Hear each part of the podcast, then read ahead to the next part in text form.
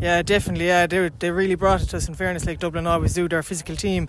I suppose they have the background in football, really. Like so, they really brought the physicality into the game today. But it was a good game to get. So delighted with the win. You picked off some brilliant scores, really well worked scores as well. Good teamwork, good passing of the ball. That's obviously something that you work on in training. Hundred percent, yeah. Trying to get the ball out to the, the back line and working it through the lines, you know, but through the hands as well. Like, and that's something we've really been working on is ball into the hand and moving it quick and moving it fast, getting it to midfield and pumping it to the girls inside. We've plenty of talent inside, like so. The quicker we get the ball in, the better, and that's definitely through the hands.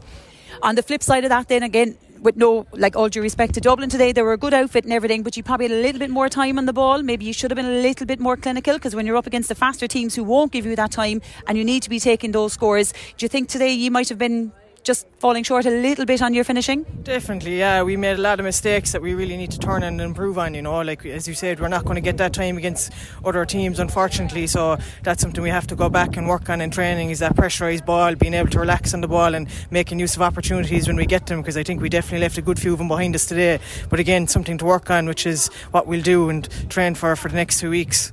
And comparing last week's game against Kilkenny and today's game against Dublin, you were well able to move the ball through the hands. But I think Kilkenny last week were just that little bit sharper and faster to intercept some of your passing, whereas Dublin today left you off the hook a little bit. Definitely, yeah. And I suppose Kilkenny had the edge. Like they definitely had a bit more drive last week. Like after it was a four time playing them, you know, and you know twice beating them and once being a draw, they definitely owed us one. I think so. They had that bit more drive in them as well. Like so, yeah and they were able to finish it out strong as well last week. But you've bounced back brilliantly. Came back today. You registered your win. Yeah, we had to. Like we knew, like it was do or die today. Like, and unfortunately, that's the way it's going to be. You know, after losing the first game, every game is vital. So yeah, we we really looking at what we need to improve on each time and working on that now for the next game and the next game against Galway and talk about pressure there as well and working pressurised situations and not putting you under pressure now. But this last game coming up against Galway is going to be a pressurised one. You will have home advantage, but you'll be playing the All Ireland champions. You lost to them last year in Croke Park. They'll obviously have to have rebuilt because they will have lost some players. The fact that they won, you've also had to rebuild a little bit as well because you've lost players due to travelling or whatever it is. But what are you looking forward to now heading into the Galway game? Yeah, I think we need a big performance. Like it's do or die now. You're getting to that kind of side of the campaign, like so. It's really do or die situation. So, like I said, we just have to look back on the couple of games that we've played so far, identify what we need to improve on, and work on that in training. Like, um, we can't underestimate Galway. Like we know that they do their their set up really well. They're going to bring up minor players and work on them for the intermediate and the senior um, teams going forward. So you can never underestimate them. Like so, it's going to be a big game, and thank God we've two weeks now to prep for it, and fingers crossed we'll go all the way.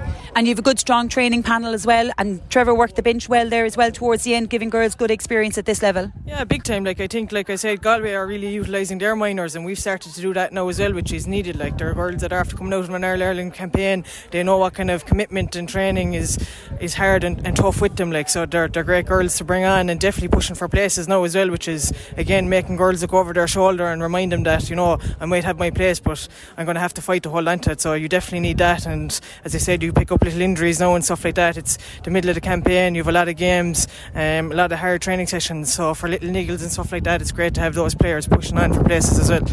Brilliant. And looking ahead now to the next couple of weeks in the lead up to Galway, you'll be looking to push that on now and train really hard, put people under pressure to keep their places, fight for places, and go into that Galway game all guns blazing. Yeah, definitely. Like we've a two weeks now, big of training sessions ahead of us now, and the girls know it. Like you know, gym sessions, training sessions on the pitch, running sessions. But I think we're ready. I think we know now that we're well able to, do it. Like so, we just have to go out, push hard, and and hope for the best.